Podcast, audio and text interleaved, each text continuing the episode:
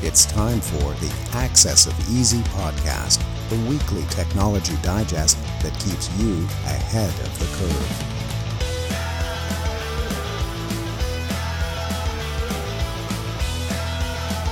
Brought to you by EasyDNS.com. Welcome back, everybody, to Axis of Easy, all the latest and greatest in data breach and overreach. And this is recording attempt number two. My name is Joey. In the other panel, Len. What's going on, buddy? How are you? Friday morning. Yeah, we didn't get to this point. I'm great, Joey, were just trying to work out some uh, technical issues in the background from our first recording. No, everything is great. We got hit with snow yesterday. I'm not sure how much snow you got over there, but you know what? It was minimal over here, and maybe wow. an inch and a half, maybe two inches. Something it was, it was nothing spectacular. So we got uh, we avoided a huge thing over here. I'm not shoveling. I'm just gonna wait a few days, let Mother Nature take its course. But how about you? How's things going over there? You're known for being uh, vehemently anti-shovel. I am also going to try not to shovel, but I might end up doing it today. We'll see. I'm lucky. My house is in a spot where the city plows the sidewalk for me. So that's pretty good. Um, and on top of that, uh, we didn't get much snow either, probably a couple of inches. Lot, there'll be a lot of brushes out today, but not too many shovels if I had to guess. Same, yeah. My wife went out last night and she did, well, she brushed her car and she did mine as well. Thank you very much, Daniela, for doing that. That was very nice of you. So, incredible, Anyways. true, true romance, true romance. It is, yeah. She could have did it on Valentine's Day. No, it didn't snow on Valentine's Day. but anyway, oh man, that's funny. Okay, last week's quote. Uh, let's see. If something can corrupt you, you're corrupted already. That was from Bob Marley. Good one. There's a Bob Marley movie coming out. I will definitely not be seeing it, but maybe you guys will. This week's quote, uh, Janet, by the way, the winner from last week. So congratulations, Janet. This week's quote All conflicts between people are a direct consequence of the division that exists inside of people. That you know who that was by. You know the rules no perverting the process, no Googling, none of that stuff. Put it in the comments and uh, you get half off, I think. Or no, you actually get your next renewal for free, right? Which is incredible um, over on, on easydns.com. So definitely make sure that you throw it in the comments if you know don't miss out on that opportunity. Now, Len, we have, I think, let me count them one, two, three, four, five stories to discuss. Some of them pretty close to home. So, where do you want to start? Well, Bank of America. This doesn't really hit that close to home because I don't think they have any branches here in Canada. But still, nonetheless, what's happened there could potentially happen in banks that serve us here. Anyways, there's a data leak that took place at the Bank of America, and this was caused by a ransomware attack by on a third party vendor. And this attack exposed sensitive information that could impact over 57,000 customers and just slightly over, in fact. And the attackers, they've been identified as a group known as Lockbit. What are we going to rank this, Joey? I, me, I, am going to go almost middle of the road, two and a half. Nothing. I, I think it might be even less than that for me. Isn't that like an old like it, feel, it feels like a reused name, doesn't it? Lockbit isn't that like a thumb drive company or something? I don't know. It could be. It could be something from the late '90s, early 2000s, and just using a name. For, but anyways, uh, yeah. yeah, uh, you're not too impressed like me. But anyways, nah, these guys, nah. they've been a thorn in the side for banks for years, not just because they have a crappy name, but because they've been extorting them for quite some time. And from what I gather from this story, I had to go through a, a, few different sources. This wasn't somebody that breached the Bank of America directly. Not they didn't attack their systems directly. This was all a result of an unauthorized access to something called Infosys McCamish Systems (IMS). I've never heard of this before, and from I googled it, did a little bit of research. This is a life insurance software solutions and services offering in the US. So the, these guys are providing the Bank of America an insurance process management solutions.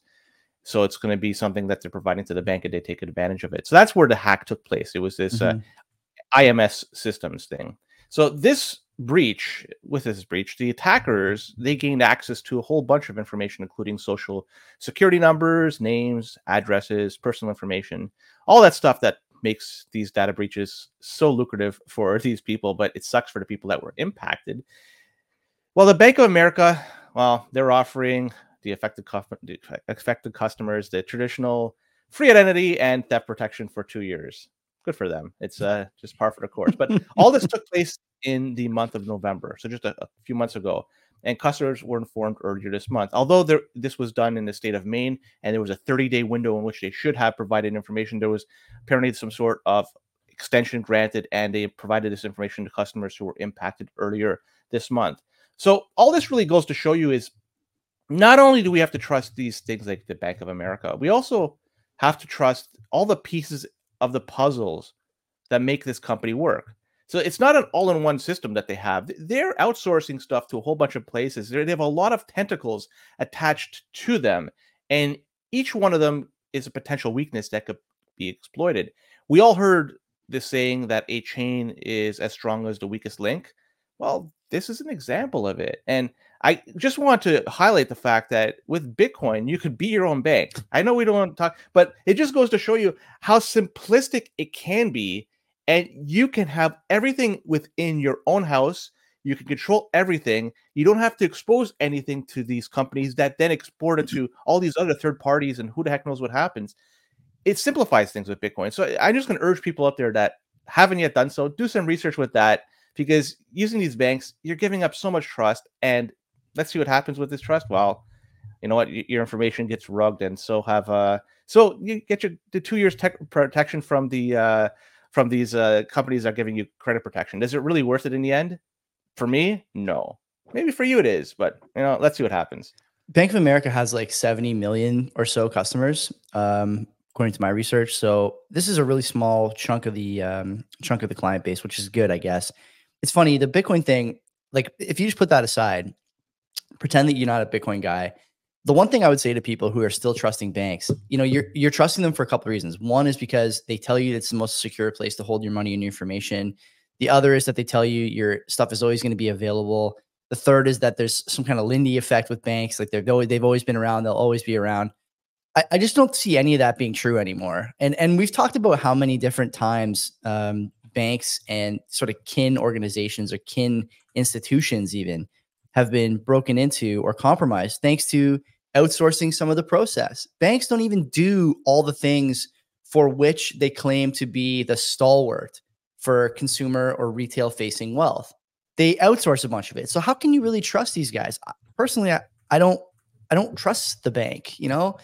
I've had my debit card compromised, my credit card compromised. They never tell me. I have to figure it out for myself. And then they put up a fight when, you know, you try and tell them that something went wrong.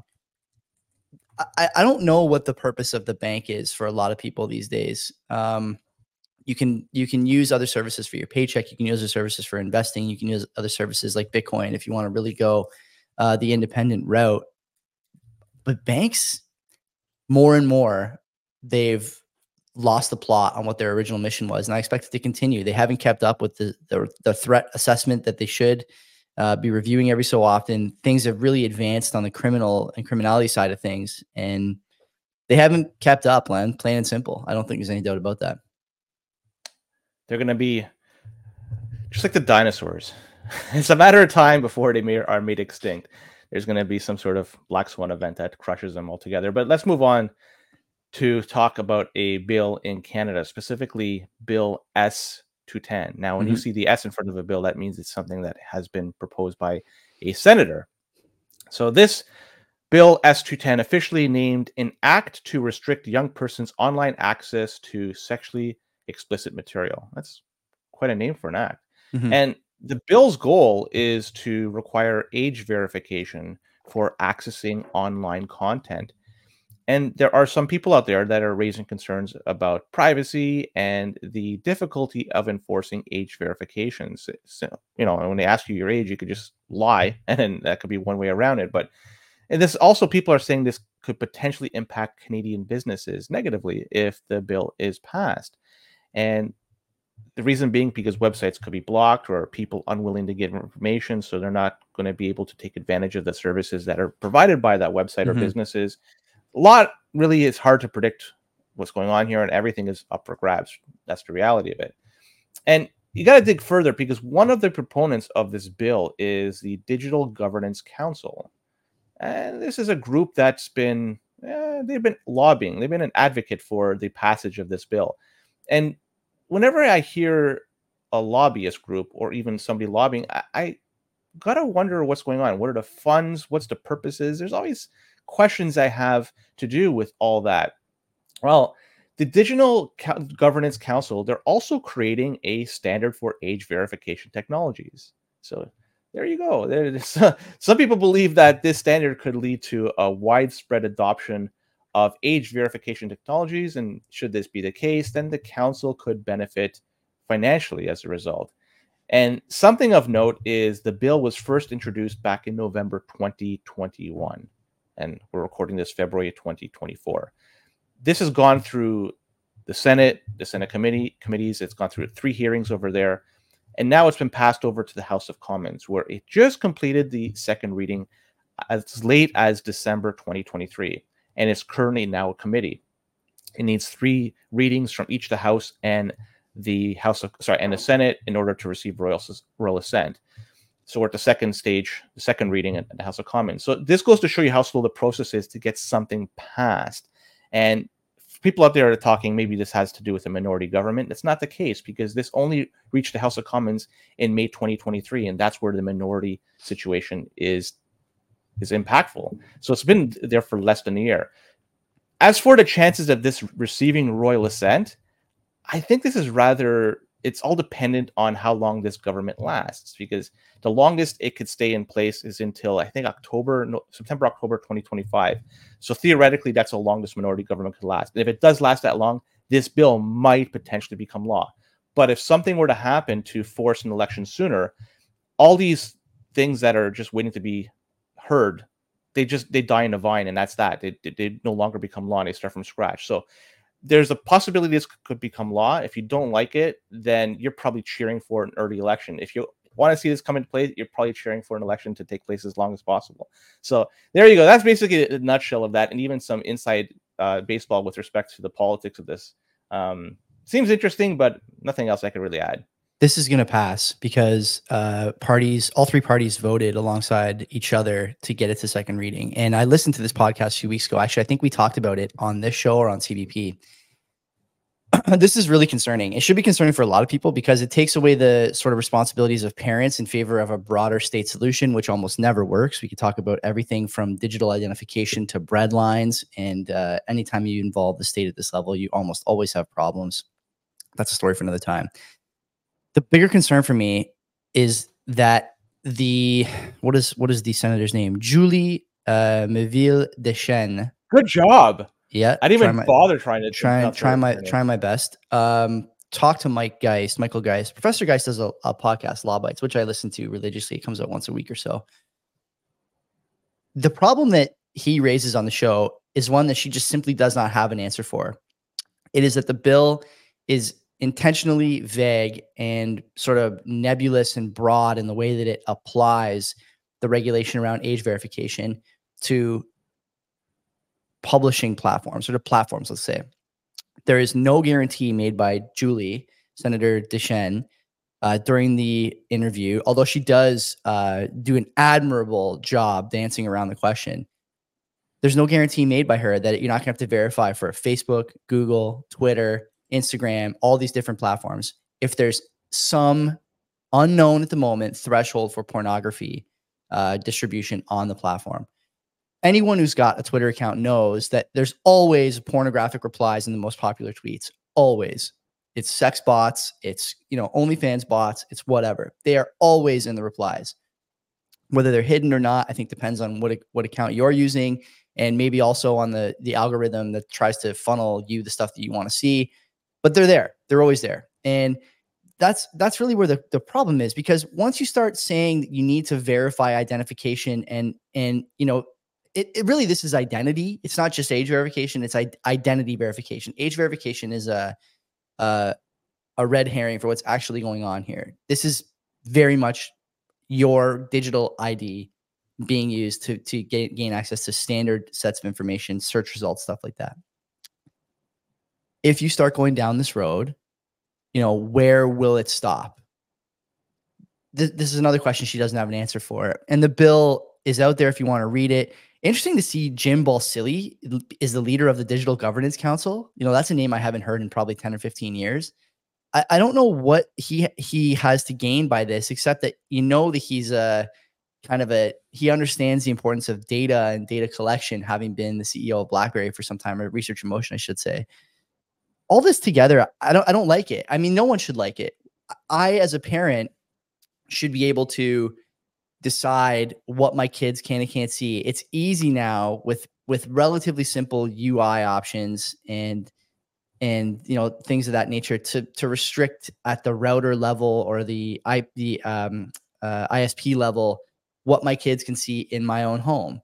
And you know, I would expect that kids will of course, you know, stray from the rules that are set in the walls which they live when they leave or when they're, you know, kind of uh, growing up some, some doing something they shouldn't be doing, right? It's hard to really put it in words, but at the end of the day, the the the answer cannot be that the government decides to put broad sweeping identity verification on basic uh, internet services. I mean, Google is as close to a commoditized service as there is, and this doesn't exclude it. Twitter is as close to a commoditized service as there is, and this doesn't exclude it.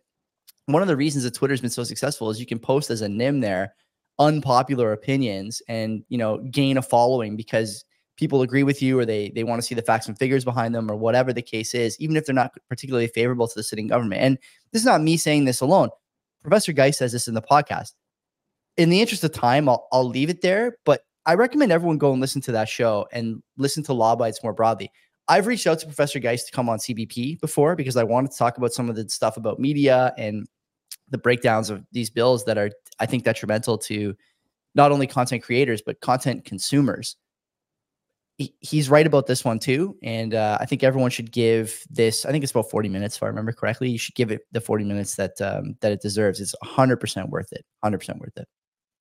So you're of the opinion that the government is not going to collapse within the next year and a half. Even if they do, be- all the parties voted for it. Um, well, the, no, the, senator, the senator mentions the senator mentions in the interview that she expects it will continue regardless of who the party in power is because there's such uh, no. support. That's that's incorrect. So what, what would happen if there's an election? All bills that haven't been passed, it's done. They all start from scratch. They'll, they'll stop. Yeah, yeah. I'm not saying it'll be this in the same the same name or whatever, but this initiative will continue. It, of course, it will. Every, I mean, we could talk about this if you want briefly. There, there is no separation of ideas in Canadian politics anymore. We are, we have become the uniparty that the United States is. There's stuff on the fringes that makes you think the team who's wearing your jersey or the jersey you perceive to be wearing is winning, and you celebrate that, and that's fine. But at the end of the day, directionally, it's all going one way. The votes don't lie. So whether the MPs wearing blue or red are the ones sitting in the throne, the, direction of, of this is going to continue. We will continue to move down this road of age verification, much the same way that we will continue to uh, set high immigration targets. Right? We've seen the opposition leader duck, dodge, dance, and dip, uh, to quote a great uh, scholar from Dodgeball, around the question of immigration targets. directionally, this is another thing that's going the same way, and I expect it to continue. We can add this to the predictions that were made on one of our shows and revisit it in a couple years. But I expect that you're going to see digital ID of some nature a lot sooner than people realize under the guise of something like this. This is the playbook, right? The guise of protecting children from pornography. Number one, why do kids need this protection, right? Like, I, I get the pornography is bad. I've I've I've spoken about this many times, but they don't need it this way, right? And the the comparisons that the senator makes, it's funny. You know, one of the things she says about why there's bipartisan support is because it's akin to the liquor store checking IDs. And uh, you know, if you think these are the same things, and I think a lot of people do, Len, honestly, they're kind of lost in the sauce. It's like a quick comparison. They're like, oh, yeah, sure. I don't want my kid buying uh, liquor when he leaves my house. At the end of the day, these are not the same things at all. And we've already seen the tendencies of governments when they start asking for IDs and start controlling what you can and can't see and when you can and can't see it and assigning your credentials to what you say online I'm not going to go into detail, but it's not a pretty picture. And I think that every government benefits from stuff like this. Uh, whether that's a good thing or a bad thing for the population, again, I'm not going to you know debate that. But if you listen to the podcast and look at the votes, it's it's going to continue moving this way. Whether it moves on this bill or not, I don't really care. I mean, that's really yeah. just you know that, that's, that's, that's really my argument, right? Yeah. is it going to be with this government or a different yeah. one? But in terms of the protocol and the system, how yeah. So if if that's the the idea you're coming with, yeah. So it's definitely going to happen regardless of who's in power. Yeah. But with respect to this particular bill, there's a potential it could be derailed should there be an early election. But mm-hmm. anyways, on that same vein, we should talk about the next rape because it's a somebody's talking about well, people are talking about censorship that may be taking place on Facebook and with respect to posts that are being done on their platform. and these posts were removed at the request of Health Canada. And as a result of seeing this, you know, Health Canada making a request at Facebook to remove posts, uh, people are saying that, you know, there's concerns about government influence on social media platforms and the potential implications of freedom of expression, which might be infringed upon as a result. And the Canadian government, through Health Canada, requested Facebook to remove several posts, several social media posts that were deemed to be spreading what they claim misinformation about COVID 19 vaccines. And the targeted post posts, it's plural, reportedly contain content that was questioning the vaccine safety and how effective it is and so forth. And they were promoting alternate treatments or even outright discouraging vaccination altogether. So Facebook, as a result of receiving this from Health Canada, they complied with the request and they removed some of the identified posts and they were citing community standards against harmful information.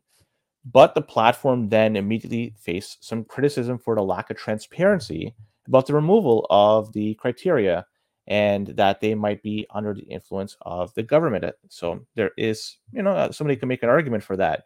So we have potential concerns about government censorship, freedom of expression, the lack of transparency, because Facebook, they are vague. They provided a very vague reasoning for the removal process, and everything remains relatively unclear. And then there's also the the argument that there is room for potential abuse moving forward. And yeah, so I, again, nothing I have to say about this. I'm just going to leave it at that. It's just an interesting uh, situation, interesting scenario, and yeah, Facebook they're just adhering to the government's request, and you know you, you could read between the lines. I'll add some color to that. Uh, since I'm uh, two copies in here, me as well. Uh, the three known this is from the story. The three known instances of censorship collusion that happened at the time concerned the Canadian authorities asking Facebook to remove users' posts for disinformation about lifting a COVID restriction. Rebel News writes say what you want about Rebel News. I don't much care to debate the quality or the sort of sanctity of the reporting. I will say this though, Len. Uh, how many times in the last little while have we seen studies and peer review uh, journals talk about how we really misfired on a lot of the restrictions, including, by the way, a university in my hometown, Hamilton, McMaster, publishing a study that says basically we shouldn't have closed schools, didn't help stop the spread of COVID. I mean, how many people were banned for saying that during the 2020 um, you know, neurotic COVID period. I would guess it's no small number. I would guess there's other posts that were asked to be taken down about lifting COVID restrictions. Sensible people made these observations with data early on. People like Golden Pup on uh, on Canadian Twitter. People like um, you know they, they were going at with I think relatively strong backing data, even though not all the data was available. People like Ryan McGreal, who was on every CBC station, every CTV station, every major Canadian news outlet for his COVID dashboard. He ended up being fired from his job for sending sexually explicit photos to students. How'd that go? People were talking about that too. And I'm not trying to say that all the stuff the government asked to be removed is, you know, is is like a it's a nefarious request. At the end of the day, these are people just doing their jobs sorry for saying that. I know a lot of people say that's not an excuse. I believe that maybe it is for some people, but that's neither here nor there. The point is that in retrospect, a lot of these things were correct and the data was there at the time. And I hope that we learn from this as a government, as a society, that censoring ideas that don't fly with the current narrative is almost always going to be a bad idea it's better to engage with them, show through data, show through proofs that this is how things are. This is the the real state of affairs. And if it's not the real state of affairs, let's talk about what is the real state of affairs and how to get to a place that works for everybody using the data available. We didn't do that at all during COVID, and um, it's it sucks because you know you have a young one. I don't have any kids, but the the thing I've heard from parents, including you, um, over the last two or three years, is that it's clear that some parents weren't able to give their kids the quality time, attention, and education during that COVID period when schools were closed. You know, kids need interaction with other kids, with adult teachers, with uh, the school community, with the with the content. You know, these are formative, important years for kids. It's taken away, and in retrospect, you have universities now like leading research schools, like McMaster saying, might have misfired on that one. Well, some people had it early and it was censored. So let's not do that again. How about that? Now, I like the article. It says they did an extensive uh, research and they quoted extensive. It was a couple of years worth of data that they were looking at. As so if one... you need that much data. Like just look yeah. at the tests, like standardized test scores, right? Like that's really all you have to do. Um, I would say that there's other ways to do this as well. I won't go into them here, but like it's really, it's not like you need peer review to figure this out, right? You could you could adjust even the standardized scoring. You could manipulate the testing in such a way that it gets easier over time if you want sure. to skew the results. So even that, one could make an argument. It's it's going to be a hard, uh, it's going to be hard to look at that data and use it as to defend your argument. I'm, I'm just going to say one particular scenario: mm-hmm. um, kids that had that even were uh, allowed back to school, but they were forced to mask up. The ones that have difficulty speaking and they have to see somebody speak they have to read their lips. There's a kid on my street that does that for instance. He has to he has trouble hearing so seeing seeing them speak helps them a lot helps him a lot. But with the mask on it it just made it so much more yeah. difficult for him to yeah. so yeah and the, i know these are one-offs but this is they're not though. They're not. Like that's an anecdote but it's not an uncommon one. I, len when you and me talk to people who maybe have english as a second language right oftentimes to, to really understand the, the meat of what they're saying, you rely on their facial expressions. You're looking to see if there's a smirk, a smile, a frown, a cringe, or whatever. With a mask, you can't do that. And it, it like the, the people who, who say that social interactions are as whole with a mask as without, you're wrong. You, you're just wrong. There's, you don't need peer reviewed data for this. You are wrong about that. Okay.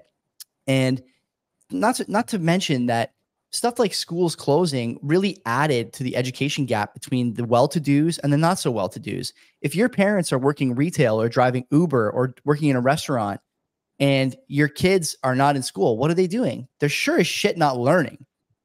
But if you got a laptop class job and you can spend time with your kids when they're at home, your kids are getting further and further ahead.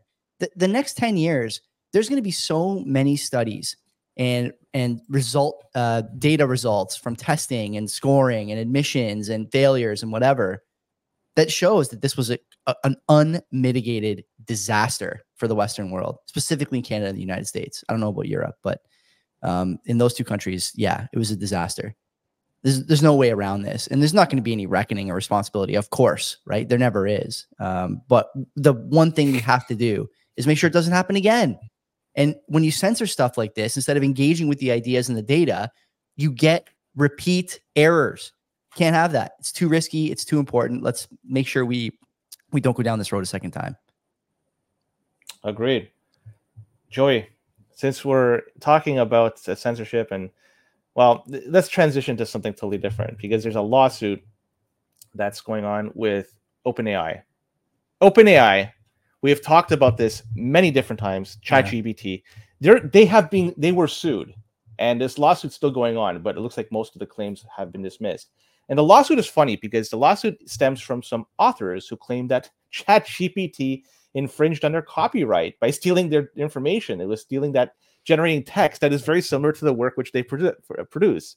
And the group that made this challenge it not only includes these authors but also comedians as well. Uh, Sarah Silverman, I think, is one of the people that are mm. involved mm. in this. Um, she's a comedian, right? Am I uh, wrong? I don't even know. In name only. I, I was just about oh. to say I can't imagine ever benefiting from stealing Sarah Silverman's material, but go on. You know, I, I can't even I don't even know what she does. Anyways, um I guess that they don't take kindly to the fact that ChatGPT is developing its own sense of humor. it's, it's kind of funny. There's competition out there the, this judge that's overseeing this case dismissed most of the claims by the plaintiffs. Uh, they were saying that on the basis that ChatGPT used copyrighted material that was fair use. Fair use is actually it's it's a kind of a vague thing, but uh, it's a very important thing. Yeah. If you should read about it if you don't know about it. It's pretty interesting. But anyways, it allowed the claim that OpenAI used copyrighted material to train ChatGPT and they did it without permission to proceed. And the judge uh, allowed that the authors to amend their claim. This I find interesting. So basically, they're allowing them to amend the claim. It, it sounds like that there's going to be some new evidence they're going to be allowed to present, and it's changing the course of the direction of this court case. I, I find this to be rather interesting. I'm wondering if this is going to be uh, struck down in appeal process, but I don't know too much about Californian law. But what I find a little bit odd about this amendment is that it's you know it's, it's all in hinge it hinges on what they call unfair practices under california law. So that's basically what it's all stemming from. So again i'm not too familiar with california law. Heck i'm not even familiar with canadian law to be whatever. The so the base of all this is that the pro, uh, the program ChatGPT didn't create its own content. It had to be trained uh, and it did so by sifting through databases of human produced content. But let's look at this at a different way because all ChatGPT is doing is providing it's a it's a fancy search engine that spits out a more intelligent result. So rather than going through google and typing in something and then sifting through web pages like you normally do this gives you the result it thinks it's it's best for you. And it does so by adding human flair to it a human element to it. That's really all this is. So if you break this down this is just a fancy search engine that could give you information that's kind of like a human providing the information. So I don't know. I, it's, I, it's all I got to say about that particular thing. But the Copyright Office, they're considering how copyright law should apply to AI generated content. That could be very concerning if they really want to strike down ChatGPT and be a thorn in their side. But there's going to be a ruling on this that it's probably going to take several months before we hear all about this. And yeah, that's basically the, the, the nitty gritty of this story. I don't know enough about this to make a, an additional comment, not any value, but I will say that the idea that GPTs and like large language models putting out content that's similar to something a comedian or author said or wrote, or their, you know, it kind of mirrors their cadence or mannerisms in the text. I don't, I don't see how that's stoppable, honestly because I could just put in a couple of Sarah Silverman jokes or whatever and ask that it give me a couple more jokes about X topic in the same style. And over time, you know, through the feedback loop, you could you could probably home the thing pretty well. Is that going to be illegal? Like, what's where's the bait? Like, where's the barrier for that? Again, like this is an example of laws just being so far behind the technology. Um, it, it, it's it's not it's not stoppable, right? I, I I don't I don't know what else to say about this. That's reactionary. That's typically how laws are. They, yeah, something yeah. happens and a uh, law is written to try. And when you're dealing with technology, which is advancing at a clip that is unforeseen, it's very difficult then for laws to keep up, and it's always chasing this thing. It's it's happening so fast now. Like it's yeah. literally everywhere. And and you should every story we do this this you know every story we did this week and all the ones we've done in the last like few months, I'm always left thinking there's just no way for the, the cruise liner that is the you know government policy machine to keep up. It's just not it's just not possible. It's just not possible. You know who else can't keep up? It's Ivanti, the VPN, because their appliances. We've talked about them before too. This yeah. is not the first, and it was very recent at that. And so their VPN appliances they were exploited by attackers to inject a backdoor and the attackers were able to gain full control of hundreds of IT infrastructures. Neat. And Ivanti released a patch to fix this vulnerability, but the versions of the appliances, some of them have still not been patched. so that's pretty funny. So the, the vulnerability exists in the Ivanti Endpoint Manager, the Ivanti Security Manager, and Ivanti Patch Manager. So if you happen to use any of those three products, you may want to figure just unplugging all that shit and disconnecting from it altogether because that was the advice you gave last time too. Just rip the stuff out of the wall. here we are. Let's keep it that. Find something better. But it's the the cause of this is an insufficiently authenticated API call, and it can allow the attackers to execute arbitrary code within the system privileges. And uh, how bad is that when you give somebody root access to do whatever the heck they want to do? So yeah, it's it's a backdoor into all this, and yeah, they get full control so the patches, yeah, it's coming out, but I, what else can I say about this? I've had to like you're trash. like come on, like how, how crap of a service do you, how crap of a product do you, do you provide when you can't even patch all the, the holes in your system? And it's this has not been re this has been going on for some time. This is a repeat story we've talked about. It's like second time in two months for sure, right? I'm pretty sure it's been that recent. Yeah, yeah, yeah, like you know what? Um, they must be associated somehow with Ethereum. That's the only thing I can think of. and if they are, then I can understand. I'm not going to give them a pass. Are they just you know. they forking the MetaMask code for their uh, security uh, suite? I don't know. It's funny, you know. Like I, I don't I don't use Ivanti VPN. Fine. I I mean, thank God, I guess at this point.